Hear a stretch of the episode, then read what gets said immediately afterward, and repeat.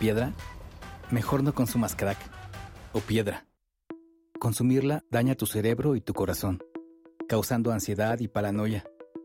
Ahora el narco le añade fentanilo para engancharte desde la primera vez. Y el fentanilo mata. No te arriesgues. Si necesitas ayuda, llama a la línea de la vida 800-911-2000. Secretaría de Gobernación. Nos enlazamos rapidísimo hasta Córdoba, Argentina. Como el Perú hay gran igualdad social. Doctora Carmen Sánchez de Costa Rica. Radio UNAM y las direcciones de divulgación de la ciencia y de las humanidades presentan La ciencia que somos. La ciencia que somos. Iberoamérica al aire.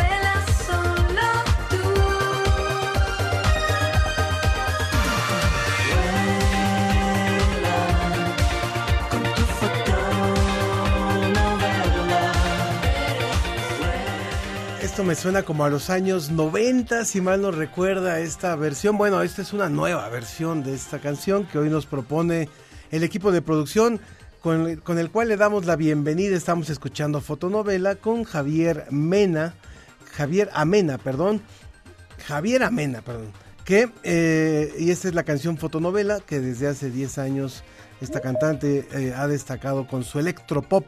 Esto nos llega desde Chile, es una, artista chilena quien está eh, hoy proponiendo la producción. Y de esta forma arrancamos hoy La Ciencia que Somos, este espacio de Iberoamérica al aire que producimos entre las direcciones de divulgación de la ciencia y de las humanidades. Y hoy tenemos como mesa principal un, eh, un, un asunto que nos importa muchísimo y que es justamente hablar de la radio, la radio en línea y lo que son también los podcasts. Y por ello les queremos preguntar, ¿ustedes cómo escuchan la radio? ¿Lo hacen a través del aparato, del aparato radiofónico? ¿Lo hacen a través de la computadora? ¿Lo hacen en su vehículo?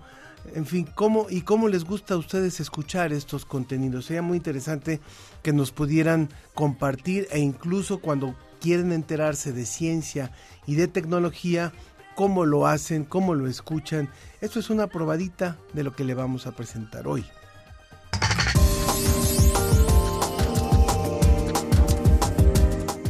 La contaminación por incendios forestales afecta gravemente a la población indígena de América del Sur. ¿Qué es el arqueomagnetismo? Ciencia UNAM nos dará la respuesta. Y como le mencioné, hablaremos de las producciones sonoras para comunicar y divulgar la ciencia. Y otro tema que también a mí me gustaría invitarlo a participar es, bueno, en México hoy celebra, en esta semana celebramos el Día del Maestro y de las Maestras. Ya eh, finalmente eh, pasó el 15 de mayo, el día del, el tradicional Día del Maestro, y ahora lo mencionamos de esta forma, el Día del Maestro y de las Maestras, por supuesto. Y creo que muchas y muchos de ellos dejaron una huella fundamental en nosotros yo no puedo olvidarme de mi maestra de sexto de primaria, eh, me puedo incluso acordar de su, de su nombre, Imelda se llamaba, y cómo a través, cómo con ella empezamos a leer Corazón Diario de un Niño y cómo me impactó ese libro hace tantos años, hace unos cuantos años. Entonces, si ustedes tienen un buen recuerdo de alguna maestra, de algún maestro, incluso en otra etapa, en la secundaria, en el bachillerato, en la universidad, donde esto marcó parte de sus decisiones, parte de su vocación, parte de su, de su decisión por tomar tal o cual camino en, el aspecto profesional o incluso en el aspecto personal, pues sería muy padre poderlo compartir hoy. Por eso abro las vías de contacto como siempre en Twitter arroba ciencia que somos, en Facebook la ciencia que somos y como siempre estamos conectados a través del WhatsApp en el 55 54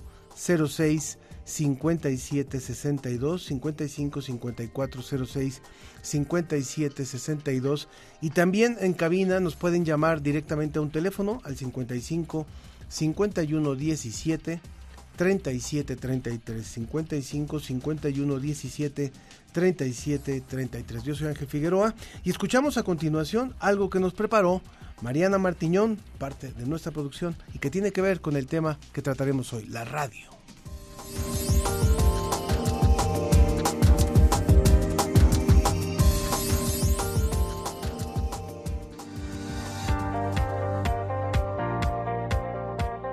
Hola, mi nombre es Mariana. Yo paso de dos a tres horas manejando y es cuando escucho la radio. Normalmente me gusta escuchar noticias o programas informativos con contenido como por ejemplo de educación, de psicología o de salud.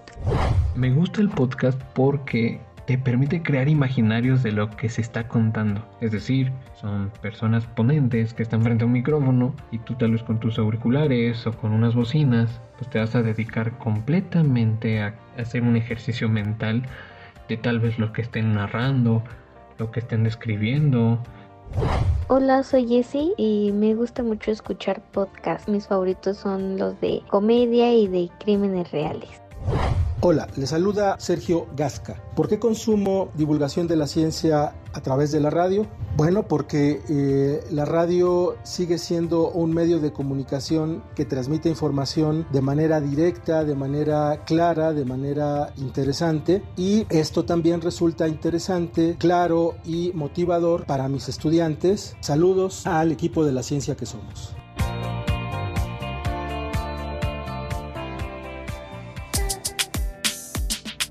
Desde España, El informe de la Agencia Iberoamericana para la Difusión de la Ciencia y la Tecnología, DICIT. con José Pichel.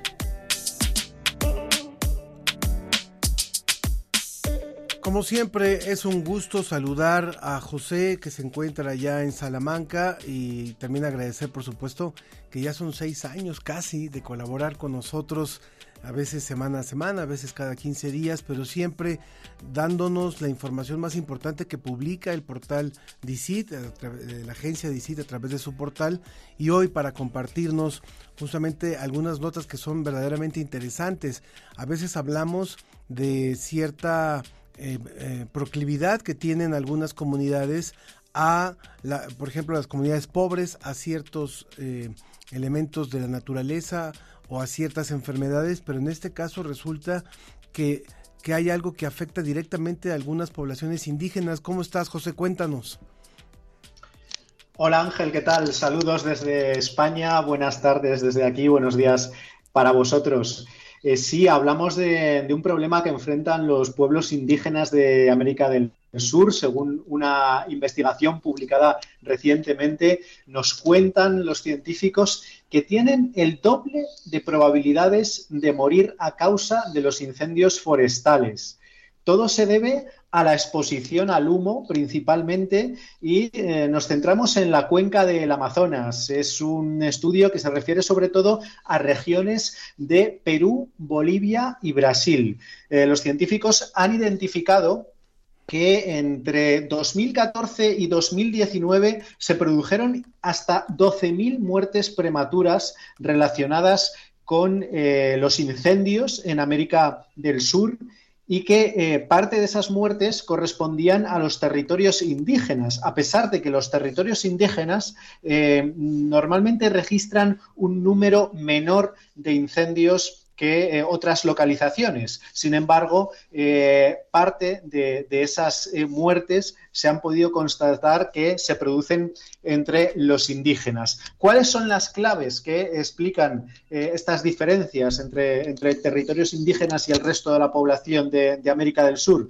Bueno, hay una que nos puede parecer eh, muy evidente, pero, pero, es importante, y es el hecho de que normalmente se encuentran muy cerca de, esos incendios. Cuando se producen en sus eh, zonas, en sus territorios, pueden estar eh, más expuestos que otro tipo de población porque ellos viven directamente en, eh, bueno, nos podemos imaginar, en el bosque, en, las selvas y que, eh, bueno, pues les pueden afectar de una manera más directa. También están expuestos al humo durante periodos mucho más grandes. Eh, si otras poblaciones son evacuadas, por ejemplo, cuando se producen los incendios o eh, tienen una mayor movilidad eh, gracias a, los sistemas de comunicaciones, a las carreteras que, que, tenemos. Bueno, pues en el caso de los indígenas esto no es así, se quedan en el lugar donde están y su exposición al humo es mucho más prolongada. Y finalmente, no tienen eh, los medios para la atención médica adecuada si les sucede algo.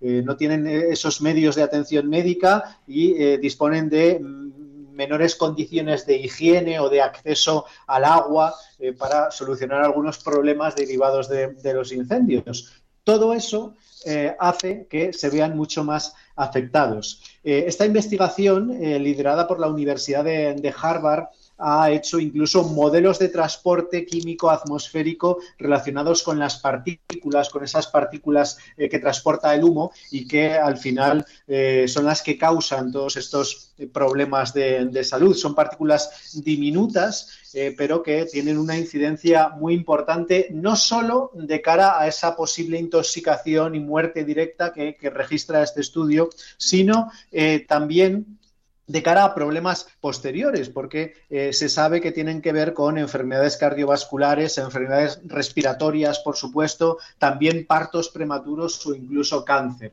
Así que la afectación eh, que eh, tienen los pueblos indígenas con respecto a los incendios es muy importante y apenas está empezando a ser estudiada. Bueno, importante por supuesto esto y a veces son poblaciones que no volteamos a ver, ¿no? O que damos por hecho que simplemente cuando ocurre un, un incendio pensamos en las ciudades, pensamos tal vez en algunos pueblos, pero no pensamos en las comunidades que están justamente en las zonas en donde se dan principalmente los incendios forestales o los incendios de los bosques y demás. Creo que es importante esta, esta información. Háblanos también de lo que tiene que ver con los ahora con los pájaros en Europa, por favor, José. Pues fíjate, creo que es eh, otro aspecto muy interesante del cambio global que, estamos experimentando. Eh, parte de ese cambio global, eh, evidentemente, son los incendios cada vez más grandes, más importantes en todo el mundo, como hemos comentado en el caso de la zona del Amazonas, pero también el cambio global se experimenta con respecto a la agricultura y se experimenta también eh, con el impacto que eh, tenemos los seres humanos sobre el resto de, las especies. Cuando pensamos en estos problemas, eh, muchas veces pensamos en problemas climáticos derivados de, las grandes industrias, de la importancia que tiene la industria, la contaminación, y sin embargo no pensamos tanto en cómo impactamos los seres humanos a través de la agricultura. Sin embargo, el tipo de agricultura que, estamos realizando en las últimas décadas, una agricultura intensiva, una agricultura que explota al máximo eh, grandes extensiones, eh, también eh, está provocando cambios muy importantes y está provocando un declive muy importante de algunas especies animales. Fíjate, este estudio al que nos vamos a referir ahora, en el que han participado científicos del CSIC, eh, indica que la presencia de aves se ha reducido un 25% de media en Europa. Pero es que en algunas zonas eh, específicas de algunos países europeos se llega al 60% de declive. Esto tiene que ver primero con los pesticidas, con el uso de, pesticidas que eh, es tan importante en esa agricultura intensiva para conseguir una mayor producción. Pero también tiene que ver con el tipo de parcelas de los cultivos. Es decir, eh, si tenemos grandes extensiones dedicadas a un solo cultivo, vamos a poner como ejemplo el trigo, eh, esto evidentemente es negativo para la diversidad de especies, porque probablemente hay muchas especies de aves que no se alimentan solo de trigo, que tienen que buscar eh, una mayor diversidad y ese, campo que hemos transformado ya no les sirve, no les es útil para buscar sus recursos. Por eso, eh, los científicos dicen que es muy importante tener un paisaje agrícola en mosaico, es decir, con parcelas eh, más pequeñas, con una combinación de cultivos que eh, lleve, por lo tanto, a una mayor diversidad, lleve a, una diversidad que haga posible la convivencia de distintas especies y, en este caso, eh, las aves que buscan distintos tipos de, sustento, ¿no? o distintos tipos también, bueno, aunque sean aves carnívoras, pues evidentemente la variedad también hace que estén presentes unas presas u otras.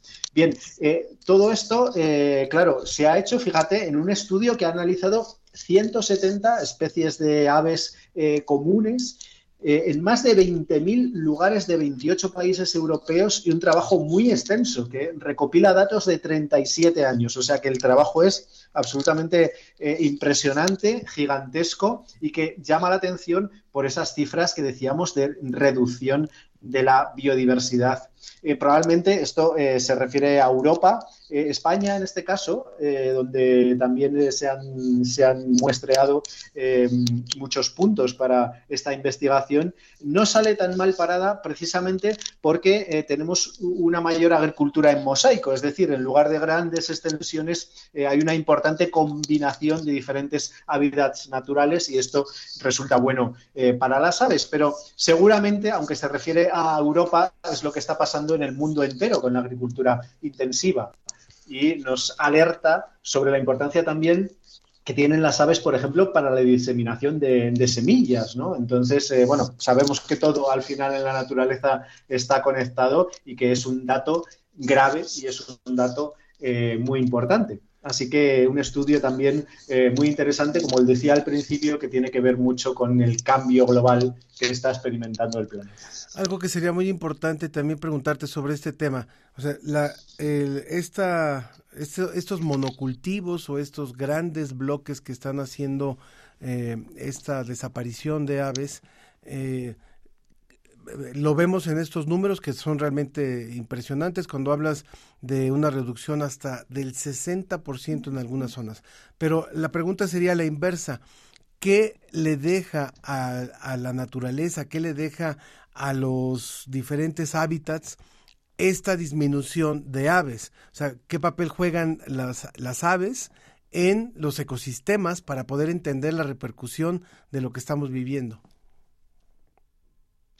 Bueno, pues eh, seguramente el, estudio mm, se centra en lo que hemos comentado, no, tanto en, eh, otro tipo de, análisis, pero mm, desde luego eh, a mí se me ocurre que, las aves son absolutamente importantísimas, precisamente por lo último que, comentábamos en torno, por ejemplo, a su papel en la diseminación de, semillas, ¿no? en ese sentido, y también eh, en otros, por ejemplo, eh, recuerdo que, hace poco hablaba con un biólogo en torno al tema de, la importancia que tienen algunas especies eh, para hacer limpieza de, otras especies que pueden ser más dañinas. Es decir, las propias aves, pensemos en, en águilas, por ejemplo, son, tienen un papel muy, muy relevante a la hora de hacer también cierto trabajo de limpieza con respecto a roedores, eh, serpientes y este tipo de, cosas que resultan dañinos incluso para los agricultores, ¿no? Entonces vemos que, que, todo está conectado y que el hecho de que haya un importante declive de una especie en concreto altera todo tipo de, equilibrios. Así que al final, si la agricultura de alguna manera está perjudicando las aves, también se está perjudicando así. Eh, exactamente, exactamente. Estamos acabando con, con elementos que ayudan, a, como dices tú, a la diseminación, a la proliferación de distintos frutos, de distintas semillas. Y bueno, pues es lo que estamos haciendo en distintas partes y esto que está ocurriendo en Europa habrá que extrapolarlo a ver qué está pasando en otras zonas como es la región de América Latina. José, te agradecemos muchísimo esta colaboración como siempre y rápido antes de despedirte, cuéntanos ¿Qué maestro fue el más importante para ti a lo largo de tu carrera? En México acabamos de celebrar el Día del Maestro y de la Maestra. Cuéntanos rápidamente. Pues mira, yo eh, tengo un especial cariño eh, por un profesor de filosofía eh, que ya, ya encontré en el instituto, ¿no? ya en la educación secundaria, pero creo que, me marcó especialmente y, y, me enseñó a pensar, que es muy, muy importante. Bien, muy bien. Pues a todos los maestros nuestro reconocimiento también en esta en esta semana. ¿Allá cuándo celebran el Día del Maestro?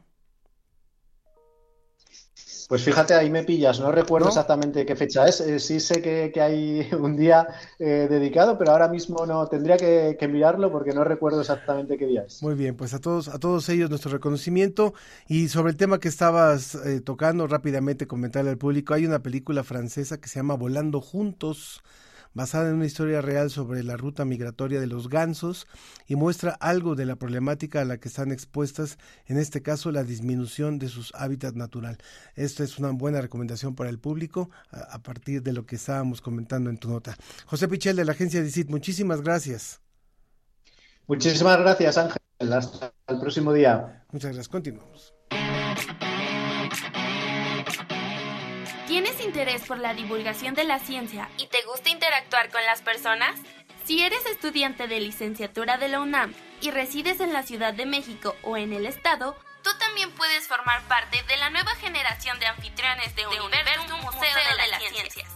Toda la información en www.universum.unam.mx, diagonal educación, diagonal becarios. Tienes hasta el 13 de junio. ¿Qué esperas para unirte a la nueva generación de anfitriones de la ciencia? Portal, Ciencia UNAM. Ciencia UNAM.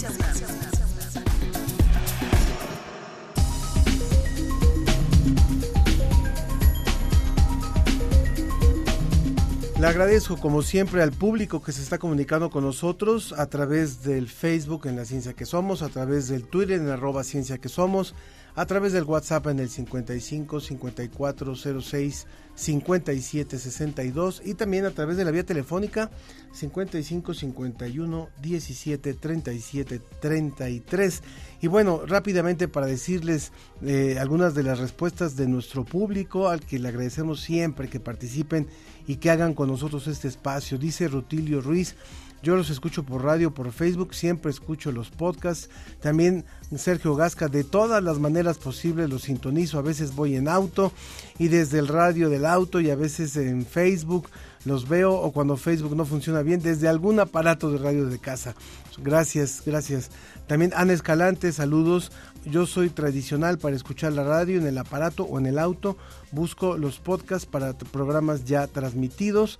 Eh, también Chapis eh, Ogesto dice aquí lista para escucharlos. Guillermo Espíndola, buenos días, ya listos para aprender más de ustedes y nosotros de ustedes, por supuesto, también.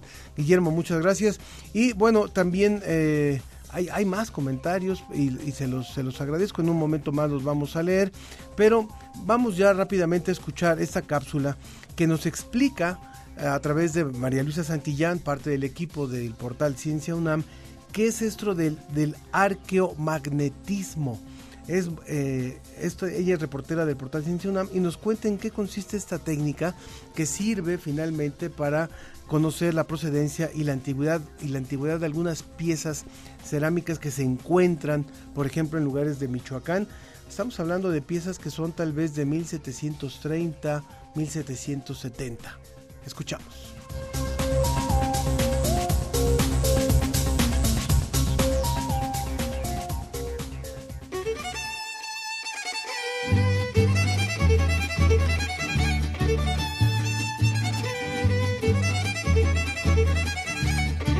En octubre de 2021, la sede del Instituto Nacional de Antropología e Historia de Michoacán recibió una denuncia que les alertaba sobre la existencia de un camino antiguo, encontrado mientras se realizaba una obra vial en Morelia, en la salida hacia Salamanca.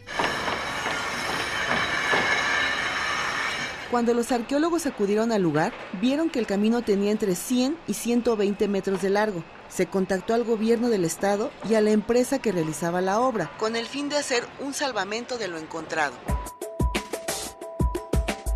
A partir de ese momento, se empezaron a realizar distintos registros del lugar, con fechas posteriores al siglo XVII, lo cual lo convierte en el primer proyecto sistemático de arqueología colonial que se hace en esta ciudad y que tiene por objetivo conocer y comprender a las sociedades que vivían en ese momento, así como cuáles eran sus dinámicas sociales, políticas, comerciales, etc.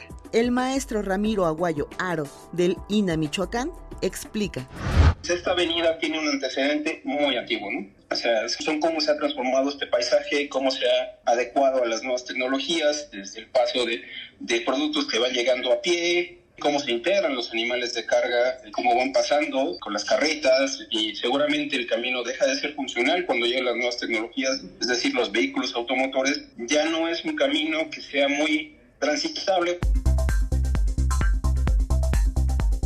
En este espacio también se han encontrado distintos objetos y material cerámico que hoy se sabe que provino de distintas partes de la entonces Nueva España, así como otro proveniente del sureste asiático y alguno de Europa. Para conocer la edad y lugar de procedencia de este material cerámico, fue necesario el apoyo del Servicio Arqueomagnético Nacional del Instituto de Geofísica de la UNAM. Gracias a técnicas de arqueomagnetismo, han estudiado algunas de las piezas cerámicas halladas en este camino y encontraron que muy probablemente, por sus rasgos arqueológicos, fueron elaboradas en la ciudad de Sevilla, España, entre los años 1730 y 1770, las cuales tal vez fueron concesionadas para transportar aceite de olivo desde el viejo continente.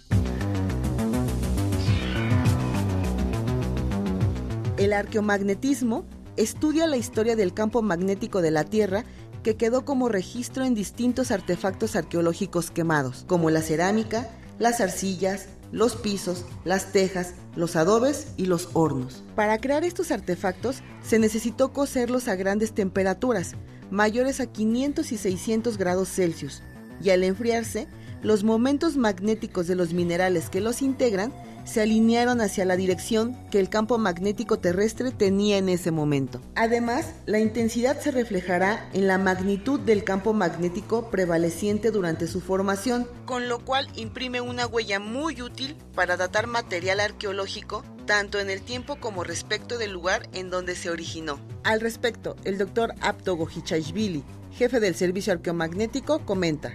El fenchamiento material arqueológico es una clave clave, ¿no? Es la investigación arqueológica y aquí puede contribuir significativamente al mejor entendimiento y rescate de nuestro pasado, ¿no?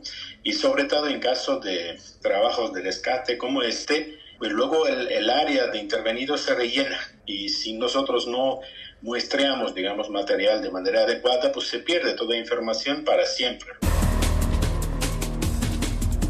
Esta colaboración entre el y la UNAM ha permitido estudiar otras piezas cerámicas halladas en este camino, para las cuales se ha establecido un fechamiento de entre 1600 y 1650 en algunas zonas de Michoacán. Con información del portal Ciencia UNAM, María Luisa Santillán.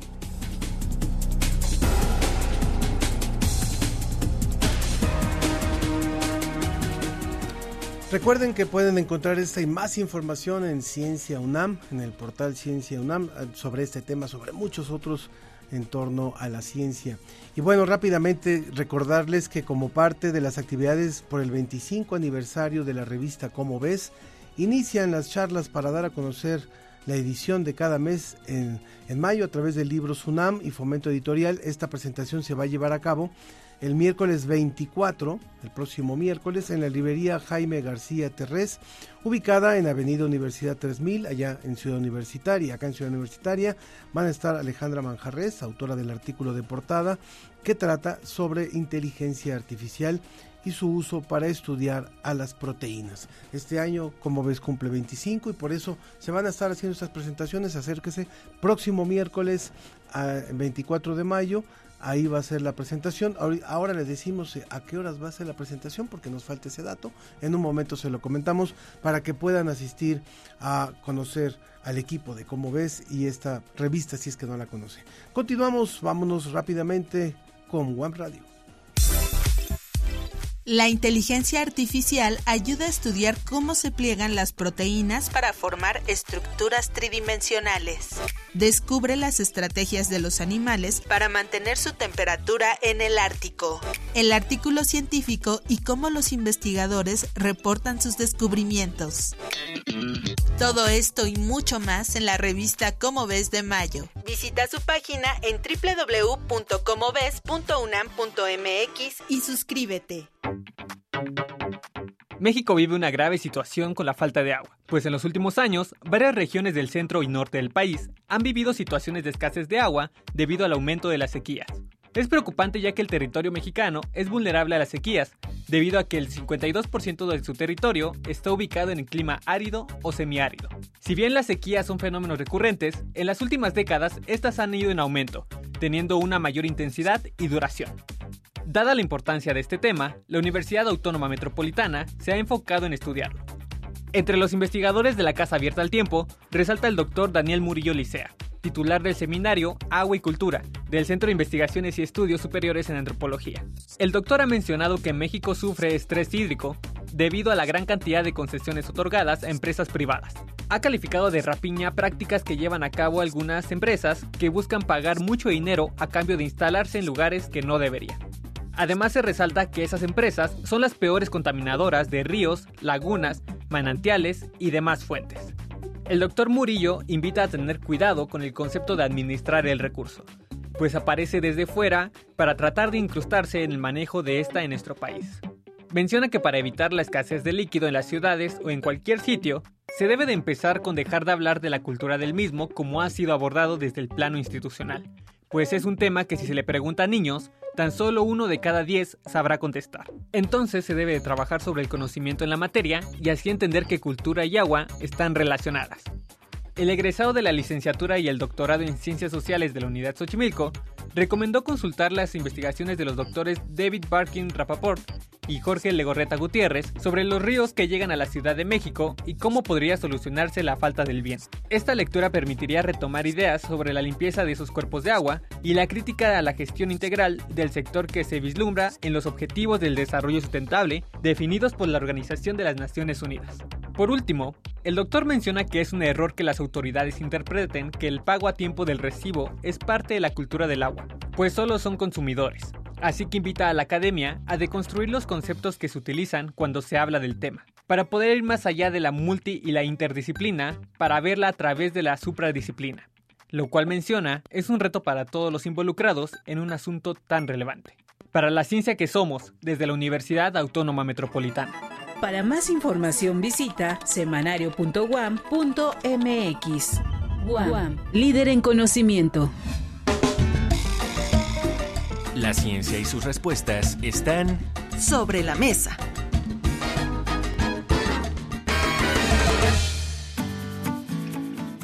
Desde las universidades tenemos que luchar contra las fake news, contra la infodemia, contra la infotoxicidad. ¿Y cómo luchamos con eso? Poniendo en valor la voz de los expertos, de nuestros expertos, de nuestros científicos, de los que están en nuestras universidades. Y juntando la fuerza de distintas radios universitarias de distintos países, aumentamos esa visibilidad y ese impacto, ¿no? Hay un lema que hemos ocupado ya varios años en Guam Radio que es haciendo radio juntos, ¿no? Y es muy importante que la comunidad estudiantil sepa que pueden venir a Guam Radio, no importa de a qué, carrera pertenezcan o si es, incluso si están estudiando prepa y solo quieren conocer la radio y el mundo de la radio, que vengan y que nos, nos digan, ¿no? y nosotros de alguna manera adaptaremos nuestros conocimientos para compartirlos con ellos.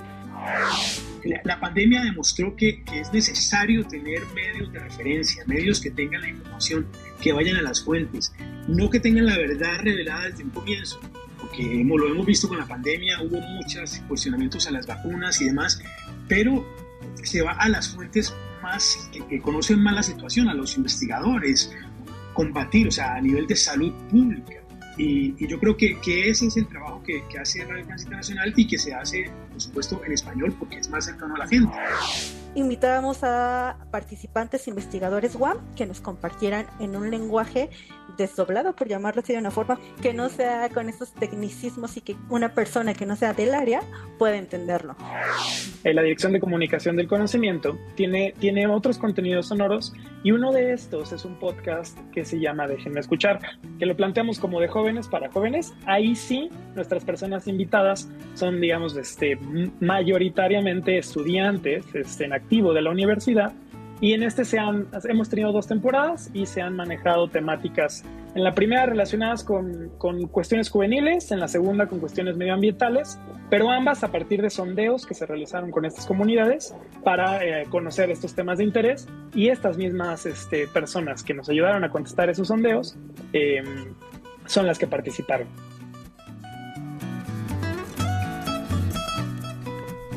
Pues ya estamos listos para dar paso a nuestra mesa y justamente esta semana el Departamento de Radio de la Dirección General de Divulgación de la Ciencia organizó un encuentro internacional de radios online y de podcast. Esa fue una larga jornada desde las 10 de la mañana hasta las 6 y media, donde participaron diferentes actores a nivel latinoamericano para discutir sobre esto, sobre esto que nos interesa hablar hoy, que es el papel de la radio en la comunicación de la ciencia, en la, comunicación del conocimiento.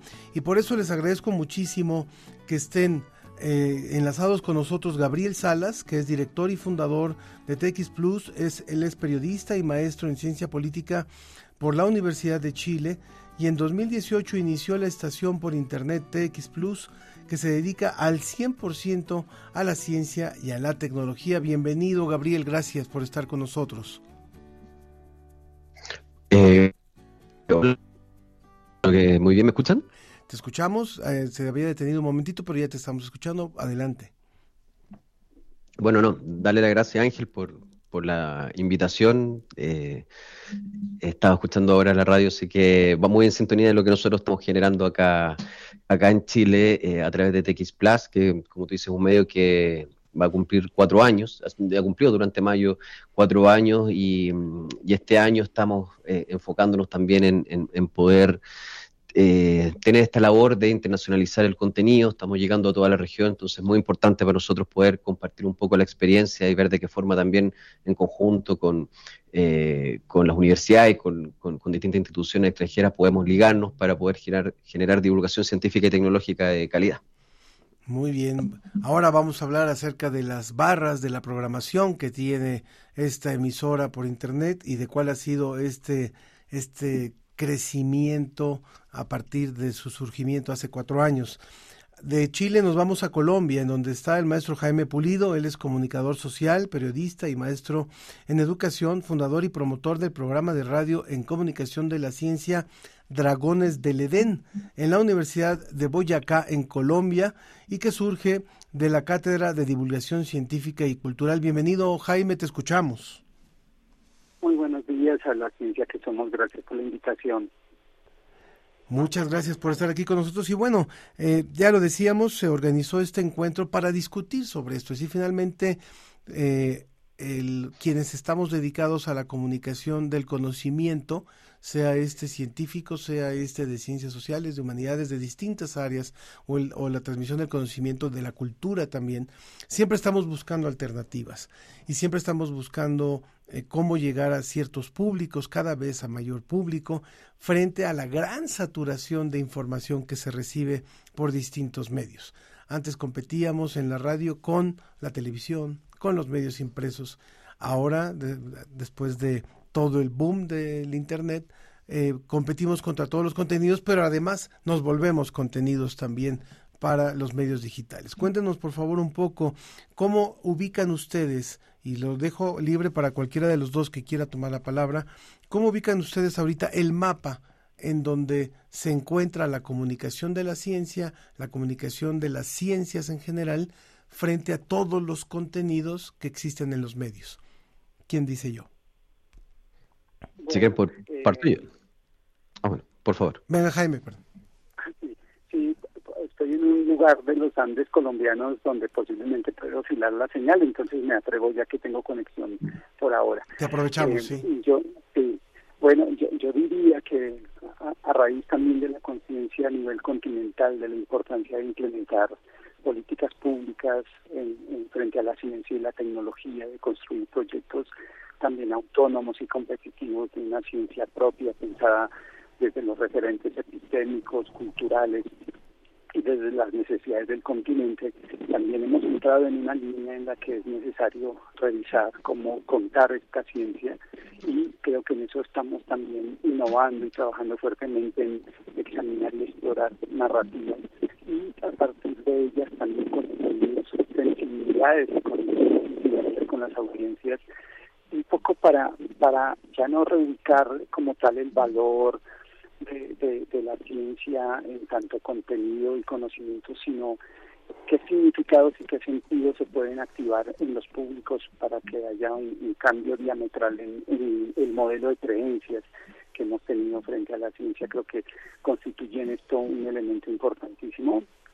Entonces lo veo en esas dos líneas, un poco en cómo estamos generando una movilidad hacia nuevas narrativas, nuevos textos y nuevas formas, y de otra parte apuntando a construir nuevos sentidos y significados eh, eh, desde los ciudadanos en torno a la ciencia, que era un tema que se entendía como esotérico, que no tenía nada que ver con el ciudadano de a pie. Gracias, Jaime. Eh, Gabriel. Sí, mire, yo tengo la sensación de que Hoy día la ciencia y la tecnología en su contenido eh, dejó de ser elitista. Eh, usualmente era ocupada como una fuente de conocimiento para un público bien académico, bastante especializado, y quizá hoy por hoy, eh, desde el proceso de globalización en adelante, existe una opción de que más gente pueda ser partícipe de esta revolución del conocimiento, como nosotros le llamamos en TX Plus. Eh, eso yo creo que ha permitido a que eh, se generen nuevos medios, se generen medios especializados. Hace 5 o 10 años era difícil encontrar medios especializados solamente en ciencia y tecnología. Hoy existen estas oportunidades a nivel universitario, a nivel local, regional, en el cual eh, se ve que hay una necesidad por, por escuchar y por poder aprender informarse sobre ciencia y tecnología y que también existe un interés por parte de instituciones y por parte de empresas de poder eh, amplificar sus áreas para poder establecerse como líderes de opinión hacia un público con interés finalmente sobre sus vértices.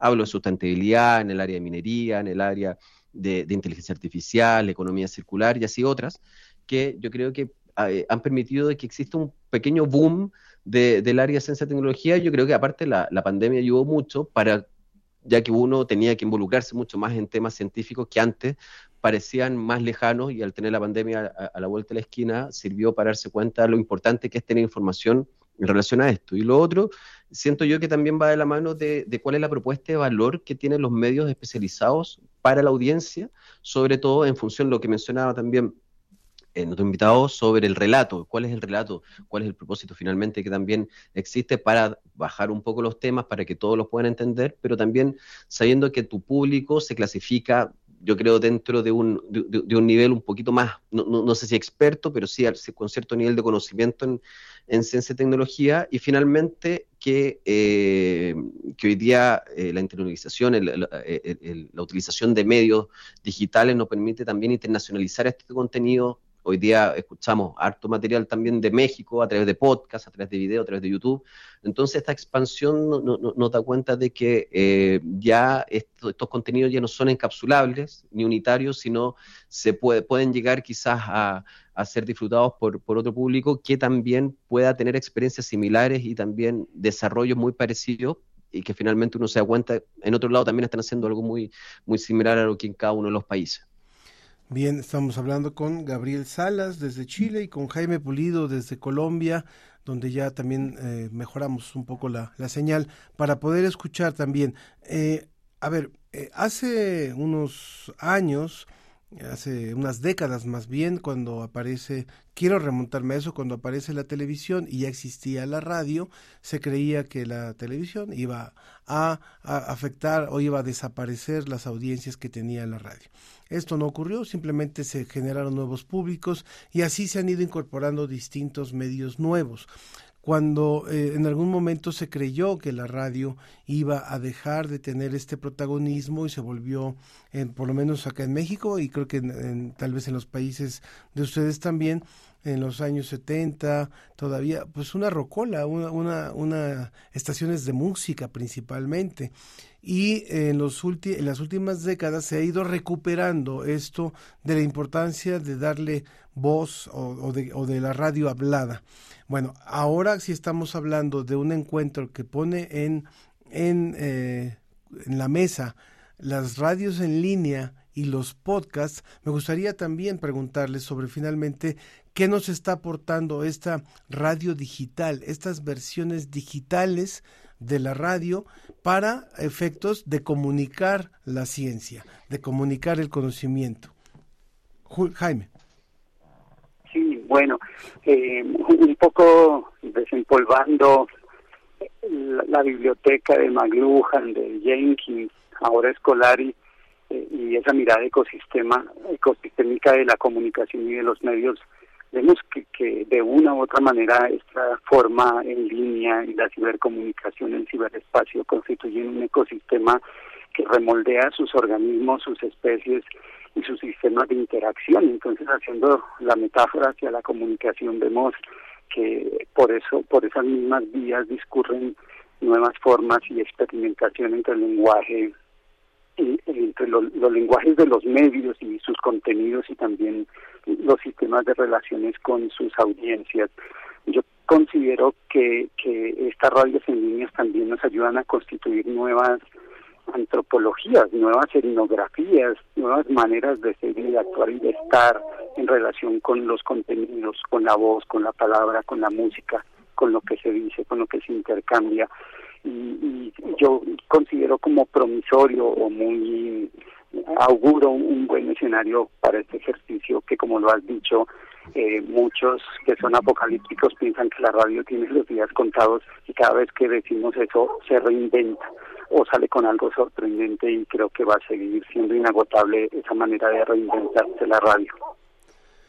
Bien, en el caso de ustedes, Gabriel, eh, han logrado no solamente esta incorporación de una estación a partir de hace cuatro años dedicada principalmente a la comunicación de la ciencia y la tecnología, sino también han logrado interesar a anunciantes. Cuéntanos un poquito, por favor, de esto y de cuál ha sido la respuesta de los públicos en torno a esto. Sí, claro, mira, bueno, yendo, contestando quizá un poco también la primera pregunta, yo creo que las características centrales de una radio online es que te permite la segmentación.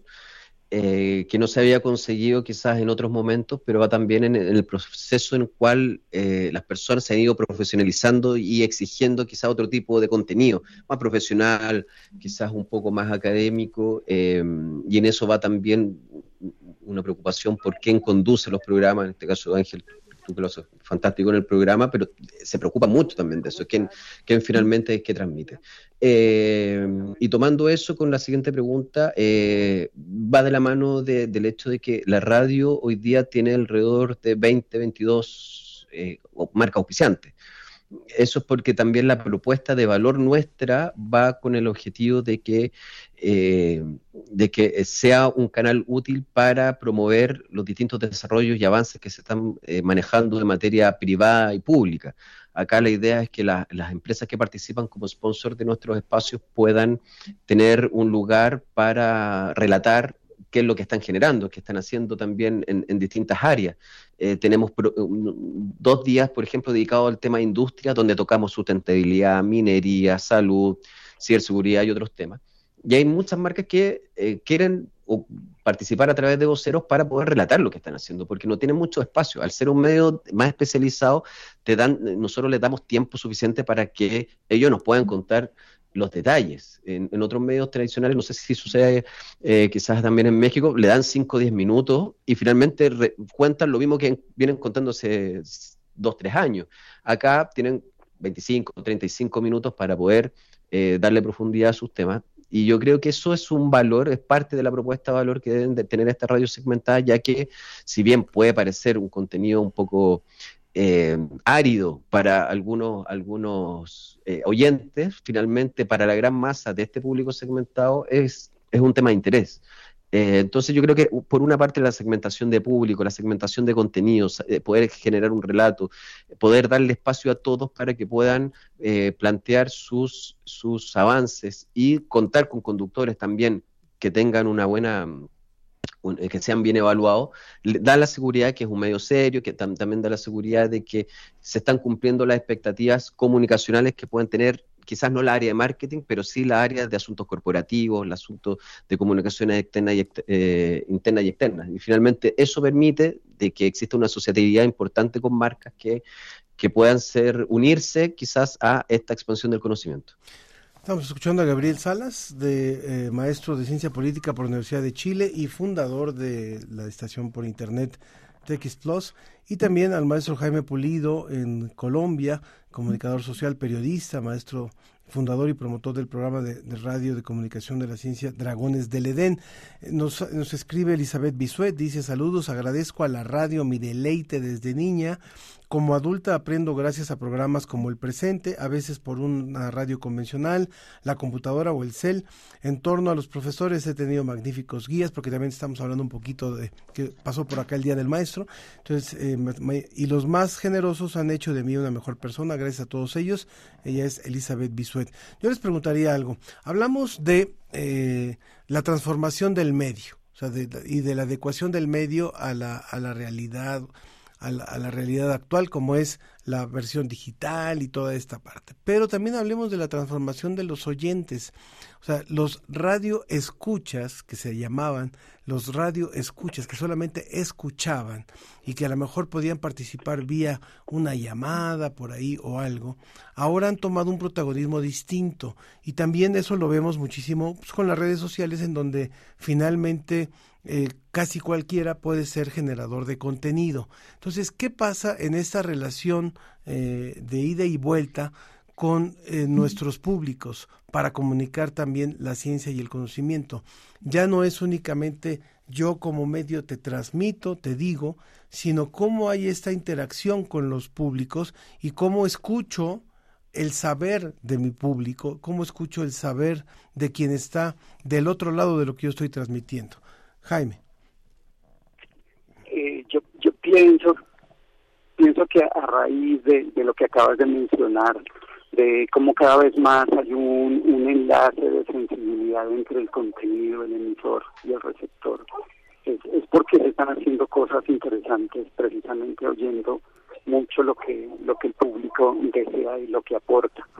Y yo veo una cosa interesante y es que en muchas mesas de trabajo, consejos de redacción, eh, grupos creativos eh, y, quienes planean la agenda de contenidos, ahí está el, el espectador, las audiencias ya trabajando de una u otra manera, de una manera implícita, porque casi siempre se hacen todas estas líneas de trabajo de contenidos y creativas con base en y esto le gustará a la gente y qué nos dirán de esto y cómo nos contestarán y veo una, un, ejercicio en el proceso de, realización, en el proceso de edición de contenidos, en el que ya está presente de una u otra manera, eh, de forma vicaria, el, las audiencias. Entonces creo que es un cambio eh, portentoso el que se está dando en, en esta línea. Gabriel yo tengo la sensación que lo más importante de esto, y yo creo lo que puede diferenciar lo que sucede hoy día, eh, son los datos. Yo creo que cambió la fórmula de reconocimiento de la audiencia y eso te permite cambiar la propuesta de valor y cómo poder innovar, a ver estos imitadores en esta famosa libro La estrategia del Océano Azul, eh, que van surgiendo eh, constantemente y eso nos obliga a nosotros a a ir innovando y generando nuevos productos sustitutivos de la misma eh, plataforma. En este caso, hoy día ah, eh, existen los datos, existe una, seguridad de quién, está, quién te está escuchando, cuál es el público, cuáles son las características de esta audiencia. Eh, antes todo se basa en función de encuestas. La radio en Chile, cada una se basa su audiencia en función de encuestas y obviamente cada radio, como encuesta, aparece el número uno. Hoy día con los datos, eh, radio online te permite ver la segmentación, la zona donde se está escuchando. Por eso TX quizás tiene un valor distinto.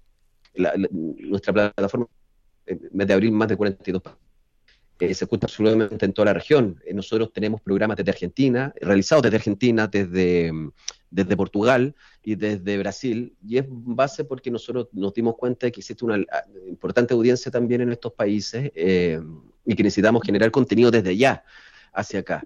Eh, entonces yo creo que eh, este, este nuevo concierto y este nuevo escenario de lo que es la, radio online eh, y el interés en, las áreas de ciencia y tecnología va de acuerdo también a cómo nosotros podemos manejar esos datos, utilizar esos datos y, tener un reconocimiento claro de cuál es la audiencia y a través de eso poder entregarle una propuesta de valor distinta a través de la plataforma y ser innovadores. Yo creo que lo más importante, nosotros este año también lanzamos una revista digital que se llama TX Business Review, que va con el objetivo de llegar a un público de LinkedIn.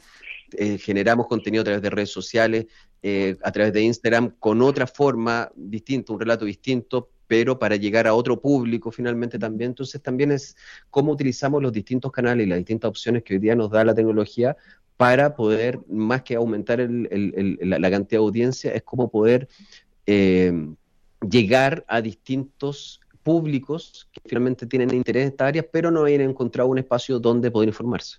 Claro. Para ir cerrando ya, eh, Jaime, eh, finalmente, ¿cuáles son los, los grandes retos que vienen ahora? Estamos saliendo casi, todavía no podemos cantar victoria de un proceso de confinamiento que fue, fue doloroso y fue también muy de mucho aprendizaje para nosotros. ¿Qué, qué viene ahora en los próximos tiempos desde tu óptica? Bueno, eh, yo, yo lo digo por nuestro programa Los Dragones del Edén. Creo que tenemos que hacer muchas más apuestas combinatorias, el arte combinatorio del poder de la palabra con otros lenguajes y otros códigos. Eh, creo que hace falta de pronto integrar más lo que hablaba ahora el compañero Gabriel, una sinergia entre los medios, eh, a apostar por, los, los documentos, las formas cross media, cross media como acá, eh, y, y es uno de los retos importantes. Y queda lo otro y es conectar un poco más el estamento, la institución escolar, la academia, los centros de investigación y las políticas públicas y los ministerios de comunicaciones y los medios de comunicación en general para instalar el contenido de la ciencia como un contenido central de consumo primario, de consumo básico, necesario para consolidar ciudadanías responsables y críticas. Me haces, me haces recordar lo que decía Carlos Boch, el brasileño, que, que que estuvo muy involucrado en los temas de, ya ha estado muy involucrado en los temas de divulgación de la ciencia, de periodismo de ciencia allá en Campinas, que decía, tenemos que lograr que la población hable de ciencia como habla de fútbol. O sea, en Brasil dice hay millones de millones de personas y cada uno es un técnico y puede decir a qué a quién poner en la selección y por qué no funcionó. Así ojalá lográramos que la población se apropiara del conocimiento y lo pueda hablar sin ser experto, pero simplemente como, como parte de su vida cotidiana. Les agradezco muchísimo a ambos que hayan estado hoy con nosotros. Eh, por supuesto, Gabriel Salas, director fundador de TX Plus, periodista y maestro en ciencia política allá en la Universidad de Chile. Muchas gracias por haber estado con nosotros. Y Jaime Pulido, comunicador social, periodista y maestro en educación, fundador y promotor del programa Dragones del Edén, allá en Boyacá, en Colombia, en la zona de, de Colombia. Muchísimas gracias por haber estado hoy con nosotros. Muchas gracias por la invitación. Muchas gracias. Y con esto, con esto concluimos ya nuestra, nuestra emisión de hoy. Les agradezco también, por supuesto, a Sergio Gasca, que en torno al tema de los maestros dijo, a casi todos mis maestros los recuerdo con cariño, en especial tengo dos. El primero, mi padre, con el que aprendí a leer, escribir y me despertó la curiosidad por los temas de ciencia. La segunda, la doctora Josefa Bernard de la Facultad de Química de la UNAM, que es un ser humano excepcional. Y también le agradezco mucho a Edgar, Edgar Bennett, que también nos escribió en torno a estos temas y dice que a él, quien recuerda mucho es Enrique Jasso como maestro de canto y los mejores consejos como el ser constante y no desesperarse con los errores vocales. Bueno, pues muchas gracias. Él también nos invita por ahí a un concierto el 26, luego lo vamos a postear también en las redes. Bueno, pues a todo el equipo que hizo posible esta emisión, a todo el equipo de divulgación de la ciencia de la UNAM, de radio y de también de divulgación de, la, de las humanidades, les, les agradezco. Yo soy Ángel Figueroa y que tengan un excelente fin de semana. Nos vamos escuchando música chilena. Tengo que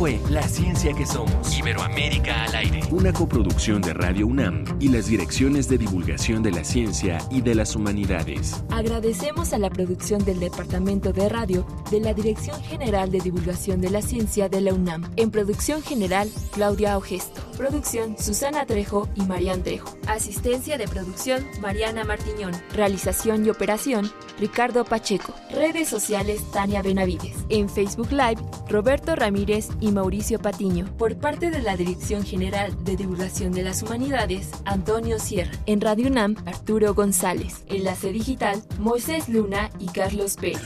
La ciencia que somos. la ciencia que somos. Los esperamos el próximo viernes.